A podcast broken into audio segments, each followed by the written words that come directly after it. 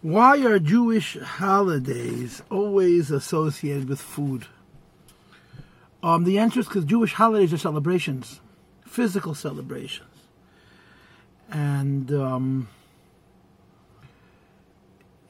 in halacha, in Jewish law, if the celebration happens without a physical dimension, then on some level it literally has not been celebrated.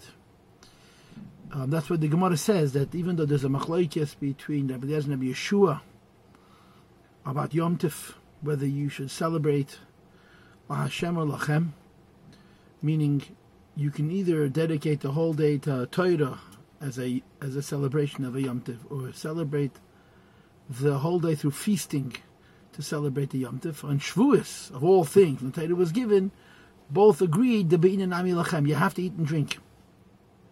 Because in Jewish law, if you don't pleasure the body, there is no joy. This is the way halacha uh, sees it. Now, this doesn't mean you have to eat like a glutton. This doesn't mean you have to eat in such a way that uh, the food becomes uh, abhorrent and disgusting, and that, of course, is a personal choice. But there is a requirement in Jewish law that the celebration should be physical as well. And um, Specifically, joy is with meat and with wine, although now that there's no Beis Hamikdash, it's more with wine than it is with meat, because meat technically means the meat of Korbanos. Um, if you needed to explain this deeper, in other words, if this answer doesn't work for you, I would add the following that when you're eating and drinking and celebrating, you're bringing the holiday down to the physical level. And the whole idea of a holiday is that it be celebrated in a revealed way, in a most revealed way. And we bring it into food and drink. Even the food and drink are becoming part of that celebration. And we're bringing it all the way down to that level.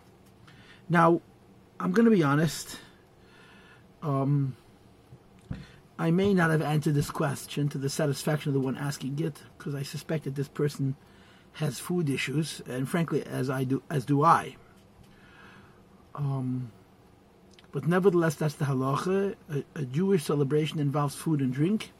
And again, if you if it's not satisfactory to you that pleasuring the body brings joy, so think of it in terms of bringing the joy all the way down till the physical world. But I want to say something important because a lot of people are not aware of this.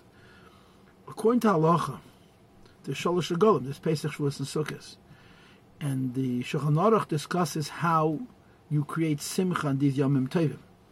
And what the Shulchan Aruch says is that for each member of your family, you uh, celebrate the joy in a different way. You buy your children toys or things that are pleasant. You buy your wife jewelry. And for yourself, it's, it's meat and wine. And I guess whatever else that gives you joy.